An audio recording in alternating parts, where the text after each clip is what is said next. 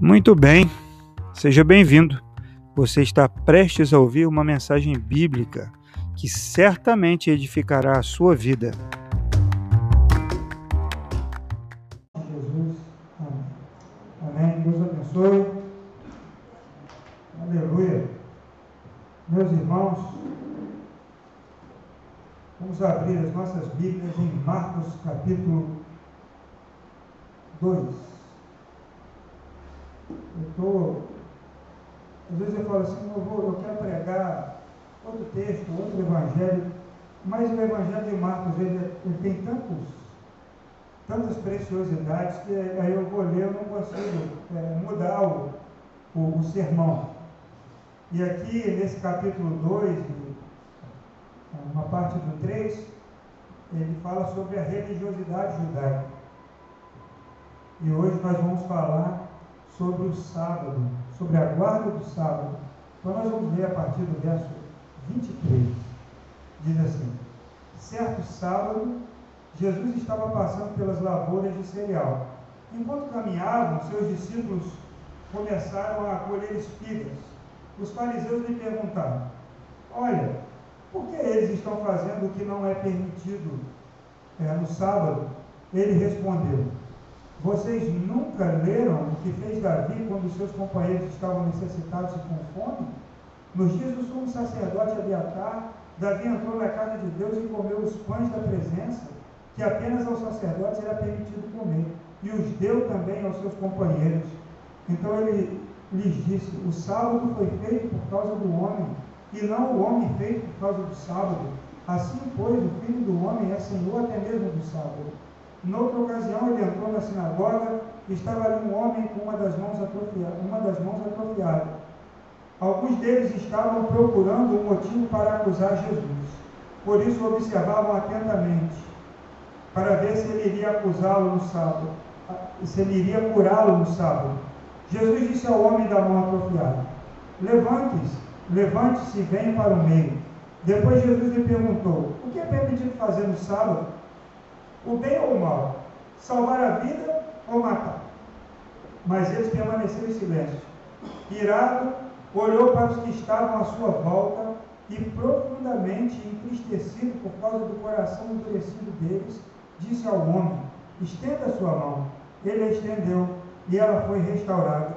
Então os fariseus saíram e começaram a conspirar com os herodianos contra Jesus sobre como poderiam matá-lo. Irmão, semana passada nós falamos sobre o jejum, que é uma prática muito, muito é, importante para os judeus nos tempos de Jesus. A gente também é incentivado a fazer jejum. É, outras religiões, várias religiões têm o jejum, a abstinência de alimento, por, por prática. A gente falou sobre isso aqui. E hoje nós vamos falar sobre essa guarda do dia sagrado, a guarda do sábado. É, sábado, no texto bíblico, não é um dia da semana. Lá, o calendário que eles usavam não era o nosso calendário. Nosso calendário é o gregoriano. O calendário judaico é diferente. Então, sábado significa descanso, é Shabbat. Então, podia ser qualquer dia da semana, um feriado era o Shabbat. Existiam sábados longos, que duravam dois ou três dias. Vários dias, uma semana né, festas longas, ficava aquele longo período de descanso. Era um Shabá longo, era um sábado longo. Então a gente não pode dizer que é, a gente tem que guardar sábado, né, um dia da semana, porque o, o, o, sábado é um dia específico da semana. Porque o sábado aqui não era um dia específico, mas era um período de descanso, um período de contemplação, um período de celebração. A guarda do sábado, ela foi instituída por Deus, né? Em Gênesis, Deus descansou no sétimo dia. Então, descansou no sétimo dia. O quarto mandamento, em Êxodo 20, 9, 10, o quarto mandamento, foi, fala sobre santificar o dia do sábado, sobre separar o dia do sábado. Se lembrar dele, santificar, separar. Então, isso, por isso se tornou tão importante para o judeu. Até nos dias de hoje, Existem prédios né, nas cidades grandes de, de, judeus que no sábado o elevador funciona parando em todos os andares, automático. para não apertar o botão do elevador, porque eles consideram trabalho. Apertar o botão do elevador. É, a comida é toda feita até na sexta-feira, antes das 18, para que no sábado eles comam aquela comida ali sem ter que, sem ter que trabalho de acender fogo. Que acender fogo é considerado trabalho. Comer não, mas acender o fogo é considerado trabalho. É, no sábado eles não podiam andar mais de uma milha. Só podiam andar uma milha. Mas tinha gente que dava um, um migué. Você sabe que migué é coisa antiga, né? Migué é coisa velha. O que, é que eles faziam? Quando eles tinham uma missão no sábado que eram cinco milhas, eles iam nas vésperas, colocavam um alimento ali e consagravam aquilo ali como lá. Eles faziam uma refeição, a cada uma milha eles faziam uma refeição até chegar no destino. Então havia, eles davam um jeitinho também até na guarda do sábado. Mas os fariseus eram extremamente zelosos com esse ponto. Era tão severo isso que a Talmud judaica fala que depois de ser divertido, se um homem continuasse trabalhando no sábado, ele deveria ser apedrejado. Olha só que, que, que radical que era isso, né? Então, é, hoje em dia, é, há também a guarda de sábado pelos judeus e pelos adventistas do sétimo dia, que a gente vai falar lá na frente, essa invenção de moda da Ellen White. Não é por causa da Bíblia que eles guardam sábado, não é por causa da Ellen White que teve uma ideia genial e aí ela deixou essa, essa herança aí para os nossos amigos adventistas. Então, nós vamos aprender um pouquinho sobre, essa, sobre o sábado. E a primeira coisa que eu quero falar para você, perguntar para você, o que é importante para você? O que realmente é importante para você? Aqui no verso 23, em diante, era sábado, e os discípulos estavam com fome. Então eles passaram numa roça e viram ali umas espigas e começaram a comer. O meu avô falava que o papa de milho roubado é mais gostoso. Você já ouviu isso? Um dia chamou meus tios, meu avô, que Deus o tenha, era muito sem vergonha. Né? Ele chamou meus tios e falou assim, vocês dois vão lá na roça do fulano, está muito bonito. Vai lá e Pega o quanto de milho vocês puderem, pega lá no meio assim, e, e pega sua mãe para fazer uma papa para mim, que papa de milho roubado é muito gostoso. Aí meus filhos não eram nada fáceis. Né? Eles foram na roça do meu avô e colheram muito milho, levaram muito milho verde. Mas vocês pegaram isso tudo e falaram, papai, o milho está muito bom. E ele levou para lá. Aí minha avó fez o milho e eles não contaram nada. E ele comeu até encher a barriga e falou, ah, papa da roça dos outros. No dia seguinte que ele foi trabalhar, ele passou e eles fizeram questão de colher na beira do caminho. Ele chegou lá na roça dele, o milho todo quebrado. E eles contaram para ele e levaram uma surra. Mas aqui no tempo do judaísmo, comer, pegar a, a espiga ali de trigo ou de milho para comer na hora, podia. Não podia levar para casa, era considerado um roubo. Mas se você estava com fome, você passou numa roça, você quebrar um milho para comer na hora, podia. Então os discípulos eles não estavam roubando, roubando milho, eles estavam fazendo algo que era permitido. Mas o que não era permitido? Era quebrar essa espiga no sábado. Esse era o problema. O problema não era comer. O problema era quebrar a espiga para comer no sábado, era considerado trabalho. E aí, quando os fariseus passaram, e os fariseus eles seguiam Jesus de perto, porque havia tipo uma, uma investigação para saber se Jesus era o Messias de fato. Então eles seguiam Jesus muito de perto e observavam cada passo seu. O Evangelho de João mostra isso mais claro, não é? separando ali sete milagres. E eles viram aquilo ali, eles fizeram uma advertência. Vai, vai lá atrás dela, os meninos já estão lá. Cuidado para escorregar aí. Então, é, eles fizeram uma advertência e depois da advertência era a pedra que ia comer. E aí Jesus então entra ali como um advogado para advogar a causa dos seus, dos seus discípulos. E ele vai com um argumento pesado, que quando Davi estava vindo de uma batalha, os seus companheiros estavam com fome, eles entram lá no santo lugar, não no santo dos santos, mas ali no, no antes do santo dos santos, esqueci o nome daquele espaço ali, onde tinham pães da propiciação que só o sacerdote podia comer. Eles entraram ali e se alimentaram. Ele joga pesado, vocês não viram isso? As pessoas com fome precisam comer. Então o que é importante? Jesus ele priorizava a vida, ele priorizava as pessoas. Então os fariseus estavam criticando os discípulos por se alimentar, é, ou melhor, não se alimentar, por colher as espigas do sábado. Né? Já passei aqui, perdi meu ponto aqui, né? deixa eu voltar. Então, para Jesus, a vida é mais importante do que a guarda do sábado. Se alguém estava com fome, poderia comer, poderia colher e comer, que isso não atrapalhava nada. Não é? É, nós vemos aí o, o, Citei aqui o exemplo dos adventistas. Né? Conheci uma família de adventistas muito, muito zelosos, muito fiéis. Então, a, o fogão realmente, lá eles usavam fogão de lenha, o fogão de lenha realmente ficava com fogo aceso a noite toda para no outro dia só colocar a panela em cima e esquentar. Não usava nem o fogão a gás, usava fogão de lenha, mantinha aquele fogo a noite toda para esquentar a comida ali. Porque não podia ter trabalho. Mas como eles começaram a guardar o sábado? É, eles tinham uma mania, e foi até por isso que o pessoal do Testemunho de Jeová é filho do Adventismo. Não sei se você sabe, mas eles são irmãos siameses. Ele ficava marcando volta a volta de Jesus. Aí Jesus não voltava. Voltava o quê? Não voltou. E aí teve um dia que a, a Ellen White falou que não, Jesus não voltou porque eles não estavam guardando as leis. Eles estavam guardar o sábado para guardar, para esperar a volta do Senhor, que quando guardasse ele ia voltar.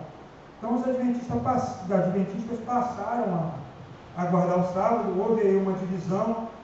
A Ellen White, ela é a, a maior profetisa do, do Adventismo. Dizem que ela fala até hoje. Fala.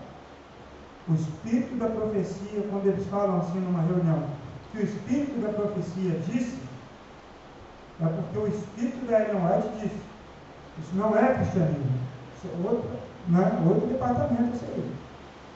Então eles guardam o sábado. E eles nos criticam por não guardar, eles não consideram nem que a gente é irmão. Eu, eu agradeço, eu, não, eu também não. Mas eles têm um preconceito, que a gente não guarda sábado. E aí é importante saber disso. Por quê? Porque às vezes você é novo na fé. E aí você encontra um, um, um adventista, ele começa a falar, ué, está errado. A Bíblia fala que tem que guardar o sábado, tem que santificar. Aí você fala, mãe, eu acho que está certo, tem que guardar mesmo. Você fica pensando que essa semente vai entrando no seu coração porque eles te mostram ali na Bíblia. Você tem conhecimento. Eles mostram na própria Bíblia que tem que guardar o sábado. Você sabe os dez mandamentos de cor. É muito importante você saber que o sábado não é um dia. O sábado é um descanso. E nós então precisamos é, entender que o domingo não é dia santo para nós. Porque senão a gente cai também no outro erro. Por que, que a igreja evangélica, a igreja cristã, começou então a celebrar os cultos no domingo? Não foi para se opor ao judaísmo, da onde a igreja saiu fazendo sábado. Mas é porque Jesus ressuscitou no primeiro dia da semana.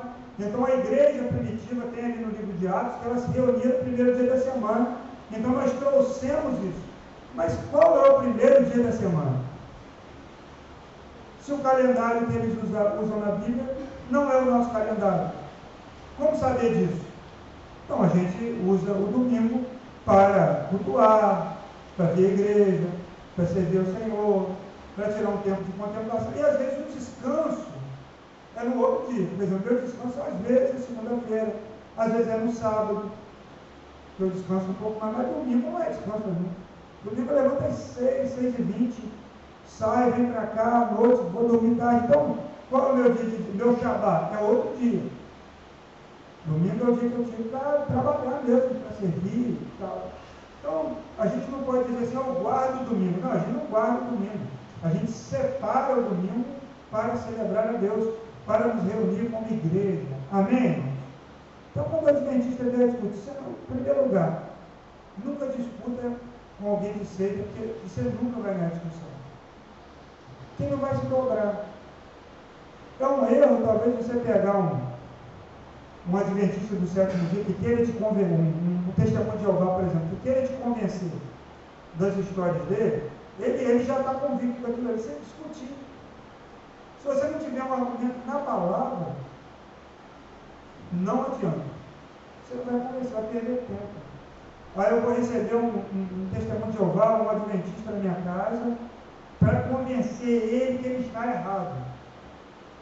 Provavelmente, se ele for na sua casa, ele vai estar muito, muito convicto, ele vai estar se aconselhando com alguém mais velho que ele, ele vai estar se preparando muito para estar lá. Então não é questão para discussão, mas para você saber, você falar, deixa falar. Você quer guardar o sábado, guarda o sábado. Você quer guardar segunda-feira, guarda segunda-feira. Porque o sábado é um descanso. Agora, uma pergunta. O nosso descanso está aqui nessa terra? Há descanso aqui nessa terra? Então o livro de Hebreus ele vai nos dizer que o nosso descanso não é um, um lugar, mas o nosso descanso é uma pessoa. O nosso descanso está em Cristo. E é por isso que ele diz: Vinde a mim todos vós que estáis cansados e sobrecarregados, eu vos aliviarei. O nosso descanso não está nessa terra. Você pode ir para um resort. Mais top. Você viu que no Rio de Janeiro pegaram um monte de girafa no resort, de Angra? O Rio de Janeiro é, é, é, fora do comum. Até girafa. Tem girafa. Você pode ir para o resort contemplar aquelas girafas. Você pode ficar de molho numa banheira maravilhosa, de frente para o mar. E mesmo assim, a sua alma está agitada e sem descanso, você não encontra paz. Porque o nosso descanso não é um dia, não é um feriado, não é um endereço, mas o nosso descanso é uma pessoa. O nosso Shabá é Cristo. Enquanto estivermos nessa terra, o nosso, nossa vida é de trabalho, é de labor, é de sofrimento, é de angústia. Nós somos frágeis demais, irmãos. Eu estou com um furúnculo, dois, dois irmãos. Fui tirar bem a ruga. Eu fui tirar a moda antiga, comprei aquele remedinho branquinho, apliquei ele, essa veio o dinheiro. O trem não ficou bom não, foi piorando. Fui na dermatologista, ele foi daqueles moda antiga, tirou do pelo mesmo. Aí deu o que? Derruba, é, furúnculo, deu sei lá o que. Aí você vê como a gente é frágil, né? Eu fui saber que o Beto Carreiro morreu novo, causa de um dente estragado. Foi para o coração dele a bactéria e matou ele. A gente é frágil demais, a gente se cansa tanto, a gente trabalha e o mundo é cansativo e, e você pode falar assim, não estou precisando de férias, eu vou tirar férias. E você volta de férias precisa descansar das férias, descansar. Então, nós precisamos ter convicção de que o nosso descanso está em Cristo, na pessoa dele. E o que nos espera na glória, lá sim, é o nosso verdadeiro descanso. Amém? Lá não vai ter dor, não vai ter lágrimas, não vai ter sofrimento. Lá então, nós vamos, não vai ter mais esse cansaço, mas vai ter um descanso eterno na presença de Deus. Mas não é descanso ficar deitado, porque às vezes você pensa que descansar é ficar deitado. A linha, nossa irmã é triatleta. Você descansa mais quando você fica deitado ou quando você está nadando?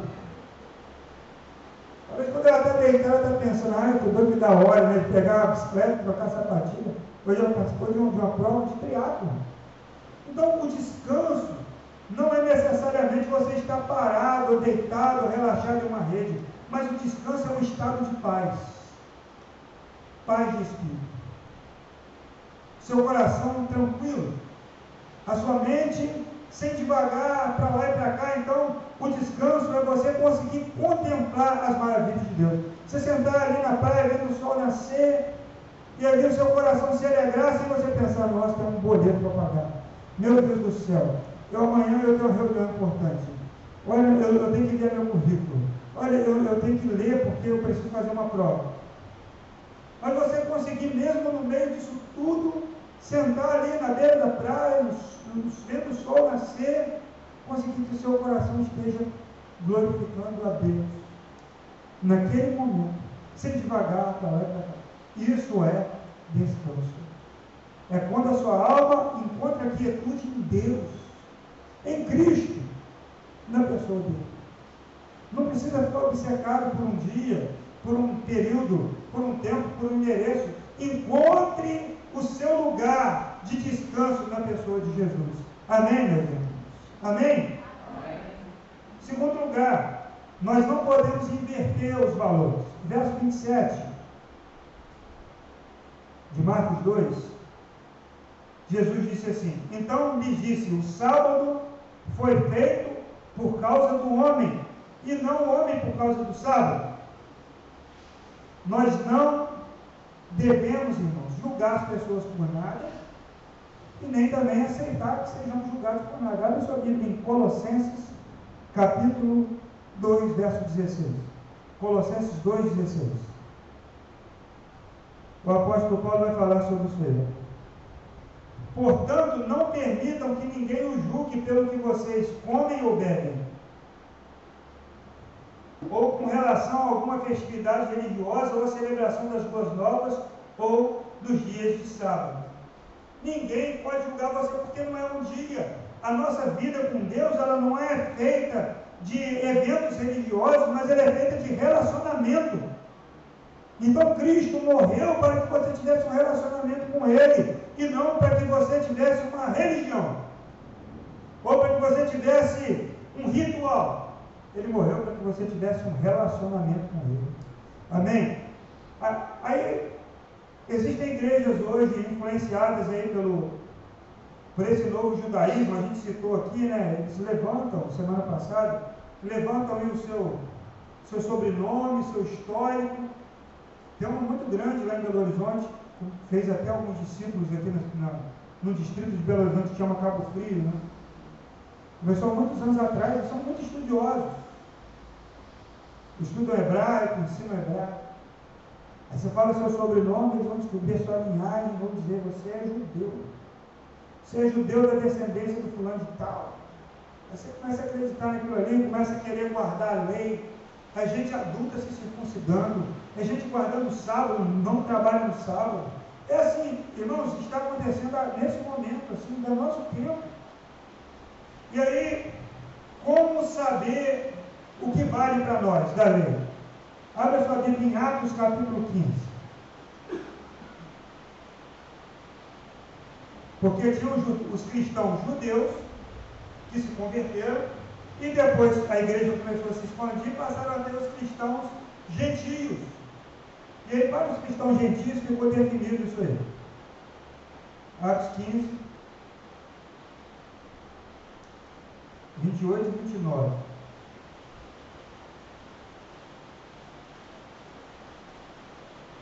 Pareceu bem ao Espírito Santo e a nós não impor a vocês nada além das seguintes exigências necessárias. Quais exigências? Que se abstenham da comida sacrificada aos ídolos, do sangue, da carne de animais estrangulados e da imoralidade sexual. Vocês farão bem em evitar essas coisas, essas coisas que tudo lhes vá bem. Essa reunião da igreja estava debatendo a entrada dos gentios, ou seja, nós somos gentios. Mesmo se chamando Oliveira, Silveira, que é descendente dos judeus aí, é, é, que, que, foram obrigados a se converter ao catolicismo na perseguição, você é descendente judeu. Lá, lá atrás. Veio da Espanha, de Portugal. Mas o que foi determinado para os gentios que entravam para a fé? Porque havia discussão, eles precisam guardar a lei de Moisés, eles precisam se circuncidar, precisam guardar sábado, eles têm que parar de comer torresmo, eles não podem ficar, eles, eles têm que deixar o camarão de lá, ou não podem comer cação. Tudo isso está lá na lei mosaica. Não pode comer camarão, não pode comer peixe de pele, não pode comer carne de porco. Assim, muitas restrições. Eles precisam fazer tudo isso mesmo se eles se tornaram cristãos. Então a igreja se reuniu e fez uma assembleia. E o que ficou definido? A igreja disse lá: pareceu bem ao Espírito Santo e a nós. Que eles devem fazer o seguinte: bota de novo para mim, Caio, por favor, a última parte aí. O que, que eles precisam fazer?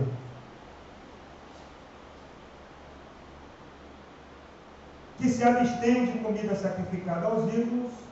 Por exemplo, você vai numa pastelaria, pastelaria chinesa. Aí você fala assim, tem coxinha? Tem de catupiry. Aí você olha lá no cantinho. O que, que tem geralmente na pastelaria chinesa? Tem um Deus lá. A recomendação lá nesse tempo é porque tinha um lugar que vendia carne, que eles matavam o boi em sacrifício a deuses também lá, sabia que estava. Sabe, você não sabe. Se a pessoa te dá uma comida ela foi consagrada ao diabo, o que, você faz com essa comida? Você não sabe. Você pega essa comida, dá graças a Deus, consagra ao Senhor e manda para dentro. Agora, se você viu aquela comida ser consagrada, você sabe como é que está gostoso. Está bonito. Meu Deus? Você com o coração dividido, igual a criança com um saquinho de coisa no caminhão. Você fala, me dá isso aqui, não vai comer isso. Esse negócio aí. A criança com coração, a gente fica assim também, só que a gente não expressa igual a criança, a gente fica pensando no tempo todo. Então, não coma essa comida que você sabe que é consagrada. Não coma. Teve um dia que eu estava lá em Vila Isabel e antes de abrir a barraquinha de acarajé, comida típica da Bahia, né? O acarajé, ela é uma comida que é a comida dos, das entidades, ok? A carajé é uma comida das entidades. E elas permitem as pessoas comerem. Por isso que tem lugar que escreve bem grandão, acarajé cristão. Quer dizer que aquele não foi consagrado. Eu lembro de Isabel, antes de abrir o, o, a barraquinha da mulher lá, ela estava lá. pedindo permissão para as entidades para ela vender o acarajé para as pessoas. Aí você vai comprar aquela comida, isso é comida sacrificada. Isso é comida, sacrific, é, é comida oferecida. Agora, se alguém de boa vontade te traz uma acarajé, como assim? Você gostar, fala, que eu vou fazer uma oração aqui. Vamos agradecer ao Senhor. Muito obrigado por esse alimento eu consagro ao Senhor. O apóstolo Paulo falou que você pode comer de tudo que está lá, se você consagrar e agradecer. Agora, se você sabe, se você está vendo, você abstenha disso, né? Da comida do, sacrificada aos ídolos, do sangue. Esse sangue aqui tem várias variações, mas evita sangue de qualquer jeito para evitar o problema, deixa você ficar comendo sangue. Não. Eu vou contar essa irmão, eu gosto de choros, mas eu evito. Porque se tem a dúvida que é o sangue mesmo, se não é, então não come chouriço, não come frango ao molho pardo, não come, evita. evita. A galinha, animal estrangulado, como é que mata a galinha nas grandes, grandes abatedores? Com a borracha, para bate na cabeça dela, vai morrendo, vai cortando o pescoço. Mas para vender a comida para os judeus e para os muçulmanos, eles mandam um comissário lá para o abatedor, e a comida vai receber um, um selo de comida coxa. Quer dizer, a cabeça desses animais foi cortada e o sangue escorreu. Não há sangue nenhum nessa carne, então eles comem. Você precisa ficar pensando, será que foi, será que não foi? Mas não vamos fazer um frango a molho pardo. Não, vamos evitar. Passa o próximo aí, por favor, Carlos. A carne de animais estrangulados, eu já falei, da imoralidade sexual em todas as suas instâncias. Todas as suas instâncias. E aí ele fala, vocês farão bem se evitarem essas coisas que tudo está bem. Olha como é mais fácil ser um, um crente gentio do que um crente judeu. Porque o crente judeu, eu conheci a comunidade judaico-messiânica. São judeus que se converteram a Jesus, mas eles continuam judeus. Então seus filhos são circuncidados, as festas são celebradas, eles guardam o sábado como sempre guardaram. Só que eles reconhecem que Jesus Cristo é o Messias. Então eles são judeus messiânicos. Eles não são cristãos que se tornaram judeus, mas judeus que aceitaram Jesus como Senhor e Salvador dos seus vidas. Então existe até a missão Judeus por Jesus, que é muito interessante. Eles evangelizam os judeus em todas as grandes cidades, é, no mundo inteiro, judeus por Jesus. Né? Então isso ficou bem definido, amém, irmãos? Então se alguém falar assim, ah, você come carne de porco, Por favor, não, não, não, eu como pelo menos uma vez por semana. Eu cozinho com banho de porco. Mas você não pode, porque o porco. Nós, nós não podemos fazer esse tipo de coisa. Eu conheci gente que critica todo mundo por tudo, em todo lugar. Tem... Mas aí chega na época de emanjar, de não sei o que, trabalha para fornecer material para quê? E não fecha, não fecha a loja, não fecha. Então, Jesus disse assim: como você vai tirar um cisco do olho do seu irmão se você tem uma trave no seu? Ele não quer que nem o irmão fique com cisco, nem você com trave. Então não julgue. Cada um na você não quer comer carne de porco, não coma. Ok? Você não quer comer peixe do rio, da água doce? Não coma. Opção. Agora eu não posso dizer que meu irmão está pecando, você está comendo carne de porco. A não ser que ele coma demais, ele está cometendo o quê? Gula. Eu não posso dizer que outro está comendo peixe de água doce, você está pecando, você está comendo camarão. Camarão gostoso, camarão. Uma vez eu estava com um amigo rico, ele estava numa dieta, aquela dieta, ele me chamou para almoçar, né? Ele falou assim, você se importa em trocar o arroz por camarão? Nunca tinha visto aquilo na minha vida. Uns camarões assim, ó, com moqueca, que era arroz, nada. Arroz eu como em casa. Mas tem gente que pode não comer, você pode não gostar, eu não como camarão. Mas eu não posso dizer que é pecado, você está entendendo? Você não pode julgar as pessoas pela comida, bebida, ou se ele guarda sábado, ou se ele não guarda sábado. É uma questão do seu relacionamento com Deus, você não pode inverter os valores. Porque Jesus disse que o sábado foi feito para o homem e não o homem para o sábado. Então a religião ela é feita para servir. O sábado é feito para o deleite do homem, para o descanso do homem. E não o homem tem que ficar uma vida doida para poder não ter que fazer nada no sábado. Você imagina manter um fogo aceso de sexta, antes das 18, até no sábado, na hora do almoço, botando, soprando ali, abanando, como é que você vai fazer? Aí viu que era muito difícil, embrulhava a comida assim jornal, as panelas, comia comida meio fria ali, aquele sábado. Então, o sábado, a, a religião, a igreja, o ministério é para servir as pessoas e não as pessoas para servir, sabe, essas, essas culturas, um peso, um, um sacrifício, tanta exigência, tanta coisa, não consegue, você não consegue cumprir, não consegue, não dá, somos limitados. Então a graça de Deus ela não vem anular de maneira nenhuma, a graça de Deus vem anular a lei, vem anular. Mas a graça de Deus vem trazer descanso para o nosso coração. Porque Deus sabe, e você sabe, que você não é capaz de cumprir nenhum, nada. É fraco, é falho, é pecador, eu também. Então o que, que a gente faz? A gente confia o nosso coração em Deus. Você está com fome? Coma, isso que Jesus fez. Mas Senhor é sábado, pode ir lá comer. A comida está ali, você está com fome, pode comer. E aí os religiosos, não, eles precisam ficar com fome, eles estão, vão ter que andar até algum lugar que dê comida para eles não precisarem trabalhar, é, é, fazer trabalho nenhum. Então, é, não, não seja assim, amém? E a pessoa religiosa, ela é assim, uma coisa irritante. O apóstolo Pedro, ele ele foi repreendido por Paulo. Você sabe disso, né? Gálatas capítulo 2.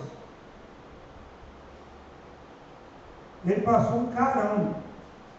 Paulo deu assim um carão no Pedro. Por que, que ele repreendeu Pedro? Por que, que ele deu um carão no Pedro? Gálatas 2, a partir do versículo 11.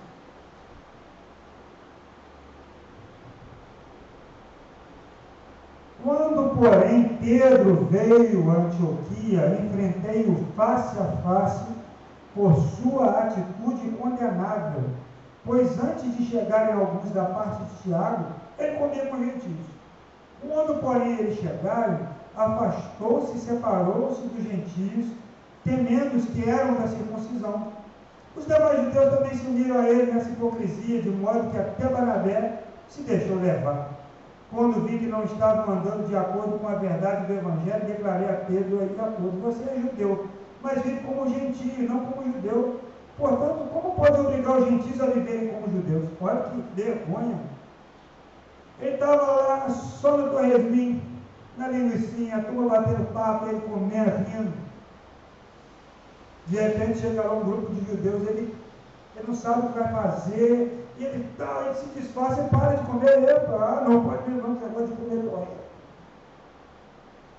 E os outros acompanharam ele. Isso é um comportamento hipócrita, irmão. Isso é um comportamento hipócrita.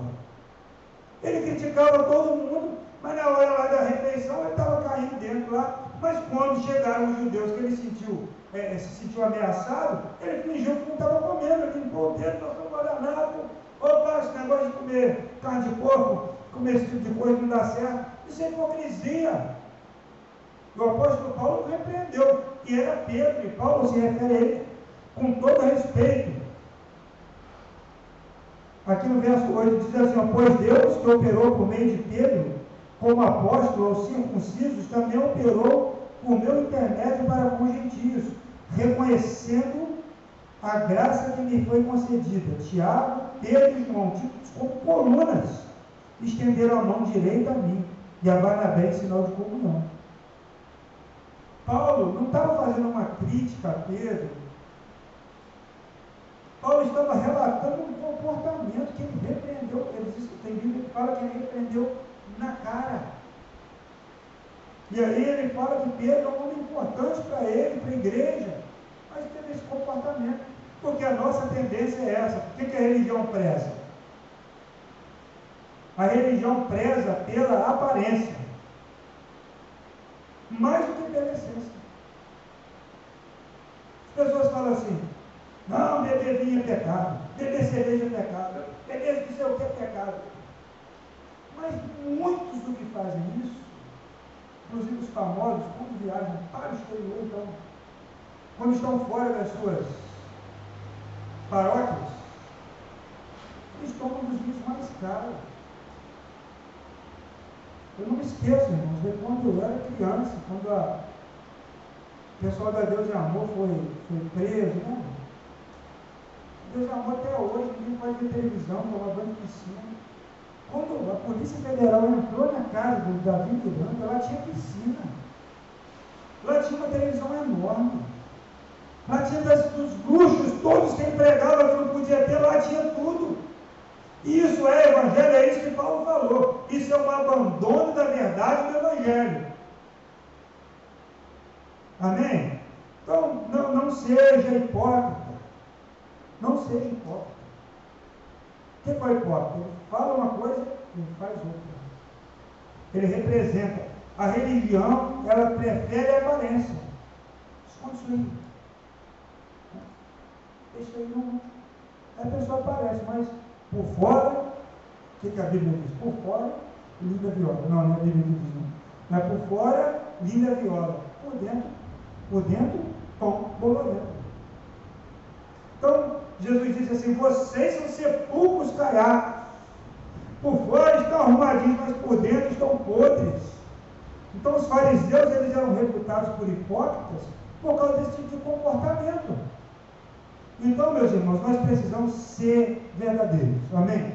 Se colocar diante de Deus como realmente você é. E aí ele, ele, os valores não podem ser invertidos. A vida ela é mais importante do que a religião.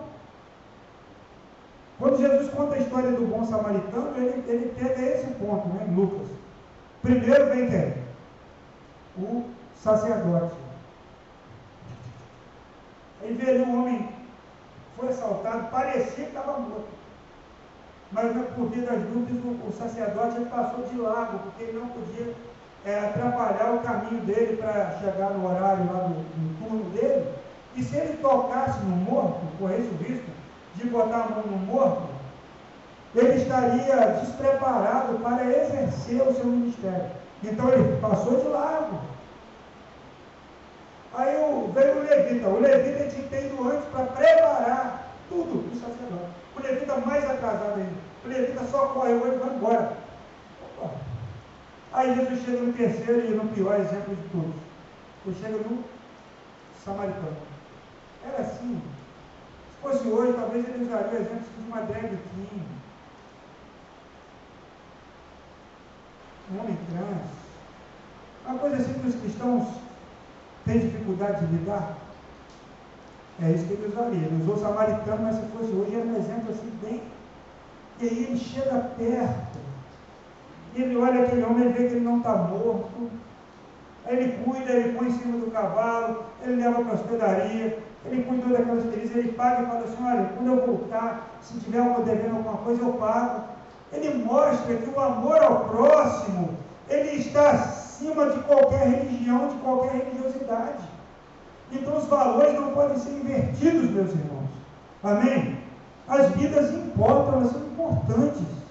Por isso que Jesus traz esses ensinamentos aqui tão preciosos para nós.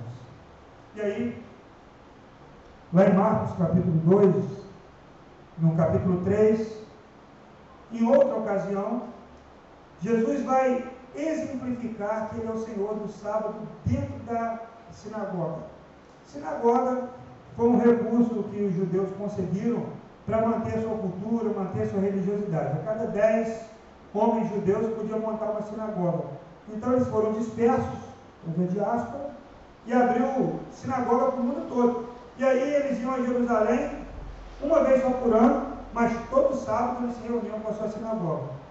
E até o modelo que a gente hoje tem aqui, é, de igreja, é um modelo parecido com sinagoga. A gente tem aqui um, um culto, as cadeiras, né? E todo sábado Jesus estava numa sinagoga, ele aprontava né, quando ele ia lá. Imagina quando os judeus estavam olhando assim, de repente vinha um montão de gente assim, no meio daquele grupo, vinha Jesus. Eles falaram, hoje tem de novo. Porque ele causava problema. Ele causava problema. Porque ele lia a, a, a lei e trazia uma aplicação para ela que eles não suportavam. Então aqui Nesse dia não foi diferente.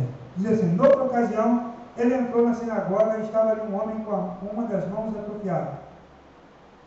Alguns deles estavam procurando um motivo para acusar Jesus.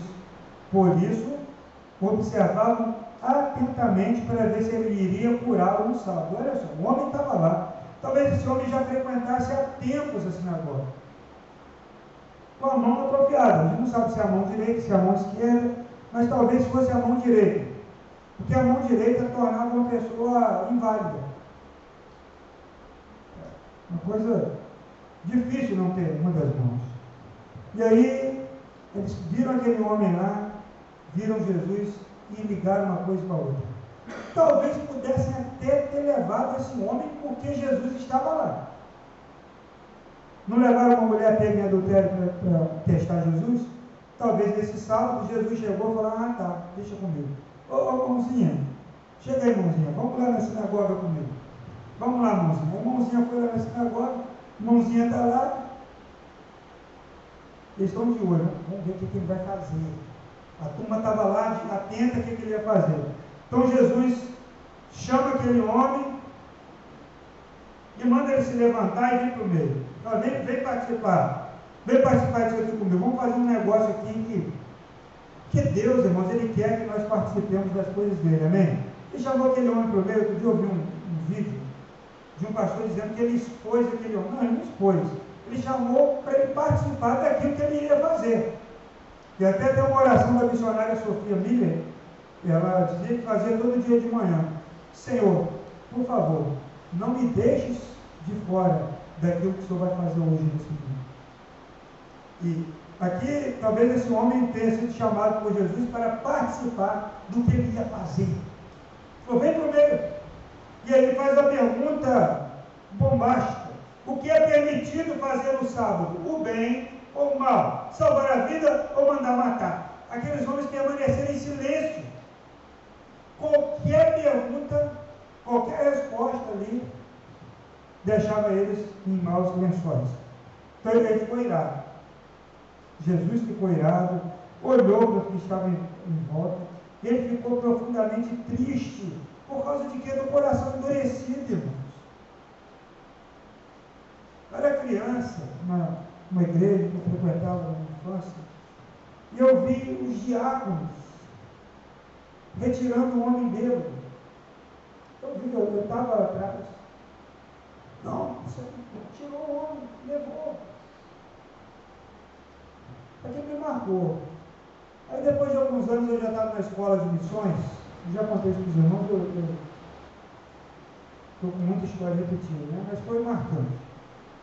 O culto mais importante que a gente teve naquele período, que a gente sempre andava com lambado, mas nesse dia estava todo mundo bonitinho, que era o culto de comissionamento da primeira turma. E apareceu um bêbado lá, um dele era Edson. Ele levantava e dava glória a Deus, eles me escalaram. Logo eu. Estava lá com terno, bonito. Vai sentar do lado dele, irmão fedendo. Senta aí. Aí na hora, aí ele pediram, aí um amigo. Ah não, ele foi lá para trás, eu fui com ele. Aí o, o pastor Carlos Gomes fez um apelo para ser missionário. Quem aqui quer ser missionário com os irmãos aqui? Ele, eu, eu quero. Aí veio um irmão, correndo, cercou. Não, rapaz, ele ficou perturbando o tempo todo. Eu na do apelo, ele, ele, ele entendeu isso aí. Então, peraí, vovô. Aí fui com ele, cara. Ele falou no microfone. É, eu quero esse negócio barbudo aí que está do meu lado. Peraí. E aí, aquela história teve um desdobramento. Ele sumiu, teve, passou umas três semanas, ele reapareceu lá, todo quebrado, bateram nele, não tinha nada, ele falou que eu falei que Jesus ia mudar a vida dele, e ele tinha aceitado Jesus, e ele queria um lugar para ficar. Eu falei, meu Deus do céu, olha só que, que responsabilidade. Eu consegui um lugarzinho em casa da piscina, fiz um detox com ele, detox, top. Carrega pedra, brita, tinha muita brita, serviço. A cabeça dele ficou desse tamanho, assim, um cabelão, cortei o cabelo. Vi aquele homem comer 12 pães com quatro pratos de sopa, assim, ó. Na hora. Ele se tornou um missionário. Ele foi para a casa de recuperação, ele conseguiu reencontrar a filha, a família, foi batizado. E a notícia que eu tive dele há anos atrás, muitos anos atrás, é que ele era zelador de uma igreja, carteira assinada, morava na igreja, e ele convivia com a família dele que ele tinha deixado. Você imagina impedir que uma pessoa chegue na presença de Deus. Impedir que uma pessoa chegue na presença de Deus. Impedir que uma pessoa entre na presença de Deus. Nós não podemos de maneira nenhuma fazer isso. Nós não podemos ser pedra de tropeço. Porque Deus quer que a gente participe do que Ele está fazendo, da obra dele. Amém? Então, não podemos ser preconceituosos. Então, mãozinha foi lá comer. Chegou a mãozinha lá, Jesus viu o coração endurecido daquele pessoal. Eles ficaram assim, claro, já vem, vai fazer aqui. O que, que esse homem vai fazer aqui no meio? Eles acreditavam, se aquela mãozinha fosse de nascença, era um problema. Se tivesse acontecido alguma coisa depois que nasceu, era outra. Por quê?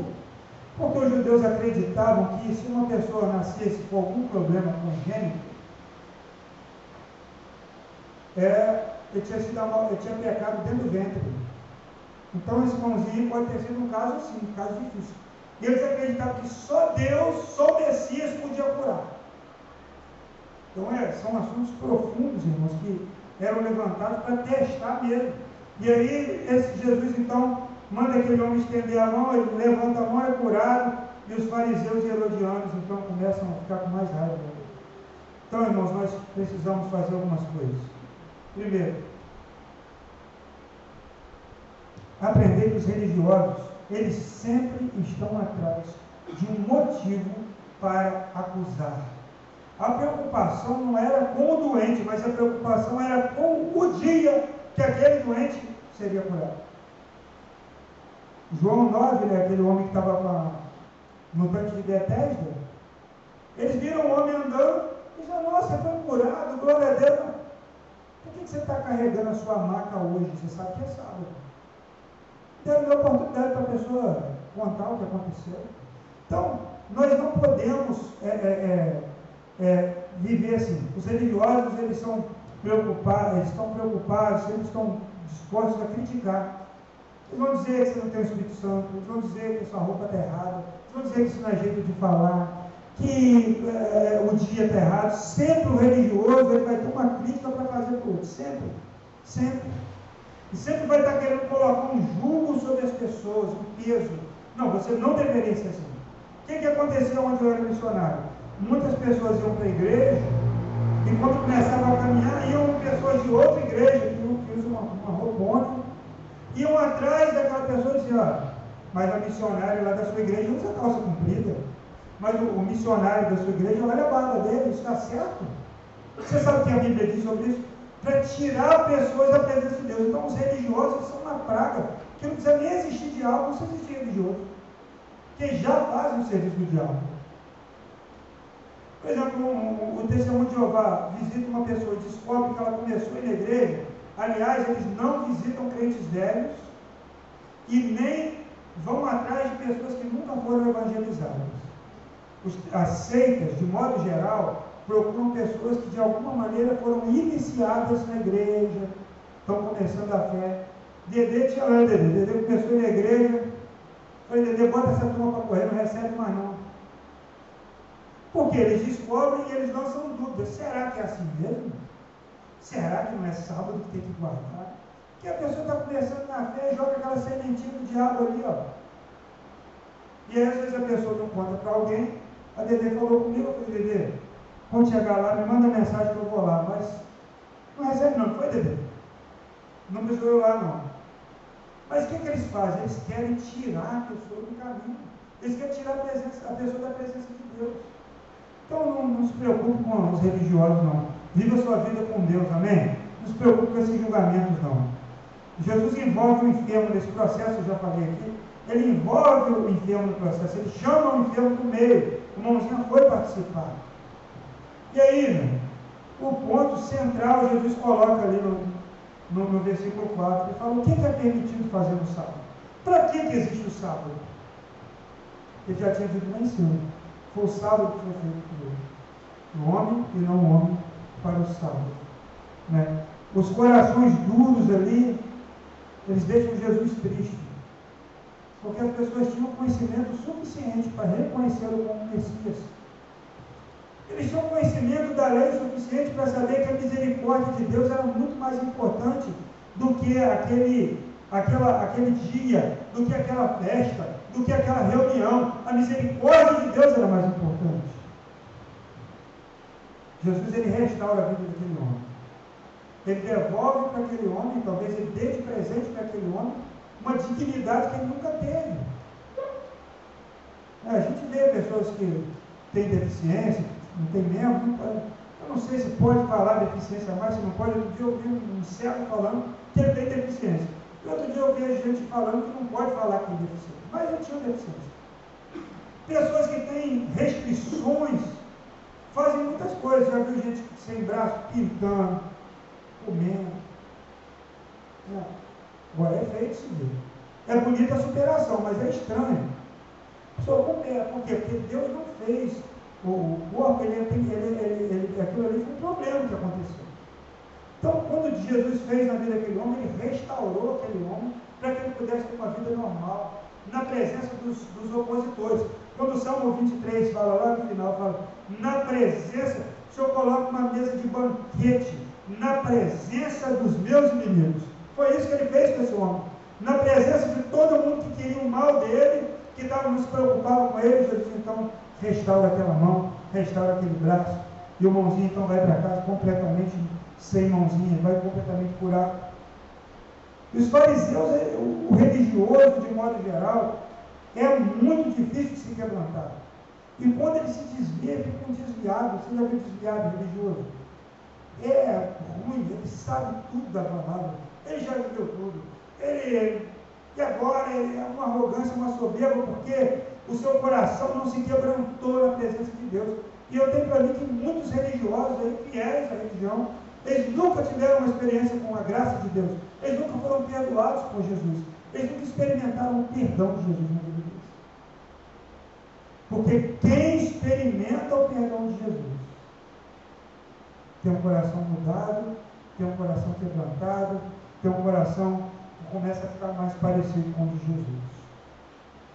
Concluindo aqui mesmo. o que realmente é importante para você. Nós não precisamos guardar nenhum dia especial, porque todos os dias são de Deus. Amém? No seu trabalho, na sua casa, no seu sítio, na piscina, na sua bicicleta, todo lugar, todo dia. É de Deus. Porque todos os dias estamos na presença de Deus. Deus não tem um endereço, Deus não tem uma data para se encontrar com você, Deus não tem um dia onde você clamar, Ele vai te ouvir. Amém? Então você tem que dedicar, santificar, separar um dia específico, talvez para você servir, um dia para você descansar. Aqui nós usamos o domingo, né? Domingo. Mas tem gente que trabalha domingo. E as pessoas não podem viver da graça de Deus, que é o trabalho domingo. O dia de descanso dela pode ser outro, o dia que ela serve a Deus pode ser outro. Agora, eu tenho visto cristãos que não têm nenhum compromisso em separar um dia, ou separar um tempo, separar um momento, separar algo para Deus. Dos sete dias que Deus te dá, do mês que Deus te deu, o que você tem separado para Deus? Como você tem servido a Deus? Como você tem é, é, alcançado pessoas que Deus ama? Deus ama as pessoas que talvez você tenha medo, talvez tenha algum preconceito. Deus ama essas pessoas. E Ele quer amar através de você. Amém? Ele quer amar essas pessoas através de você. E quando você amar essas pessoas, você vai estar amando e servindo a Deus também. Jesus disse isso em Mateus capítulo 25. Então, para servir o Senhor, nós precisamos é, ser intencionais, mas não religiosos, porque também fazer tudo automático. Isso aí não é. Né? Então, viva, viva para Deus. Seja segunda, terça, quarta, quinta, sexta, sábado, domingo, viva para Deus. Não sei se você entendeu bem essa questão do sábado, né? Depois você vai poder ouvir é, eu mando o link né, do áudio, do podcast, bom aqui depois. Às vezes fica com áudio melhor, às vezes fica pior. No YouTube a gente está tentando melhorar. Mas é importante você saber dessas coisas para que ninguém engane você. Amém? Abre sua Bíblia em Gálatas, capítulo 5, para a gente terminar com esse versículo aqui. Gálatas 5. 1 e depois o 13.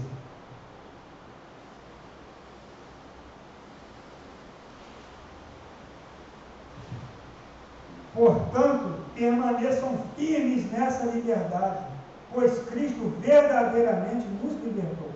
Não se submetam novamente à escravidão da lei.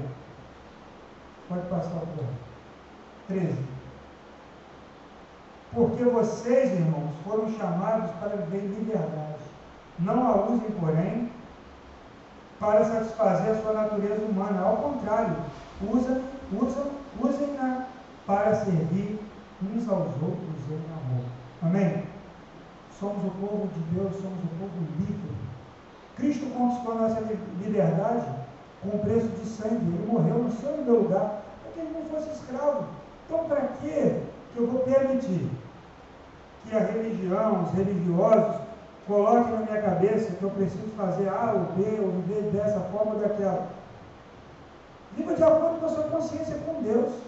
Paulo falou para os filipenses, cada um deve andar de acordo com aquilo que recebeu. Precisa o pastor dizer a roupa que você vai usar, ou o dia que você vai servir, ou tanto dinheiro que você vai dar, ou para onde você vai, o que você vai fazer.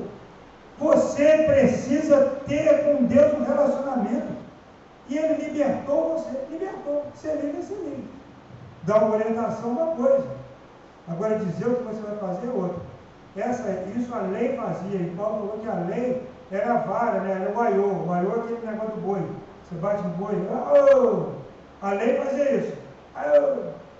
Eu não vou comer porque eu não quero, eu não vou beber isso porque eu não quero. Essa roupa aqui não é. E aí a Bíblia fala que todas as coisas que são lícitas, mas nem tudo convém. Isso é ser livre. Amém? Vamos adorar o nosso Deus e celebre a sua liberdade em Cristo. Amém? Não seja aí aprisionado por nada em nome de Jesus. Vamos ficar de pé vamos adorar nosso Deus.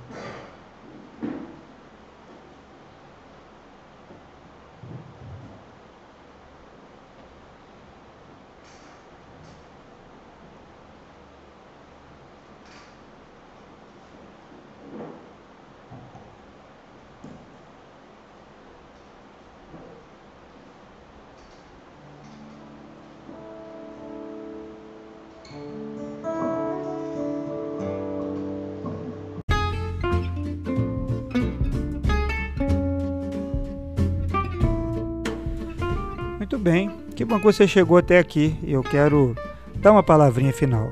Quero convidar você para nos conhecer pessoalmente, né? Vem aqui conhecer a igreja, nossos cultos acontecem sempre aos domingos às 18 horas e 30 minutos no Vale das Palmeiras em Macaé.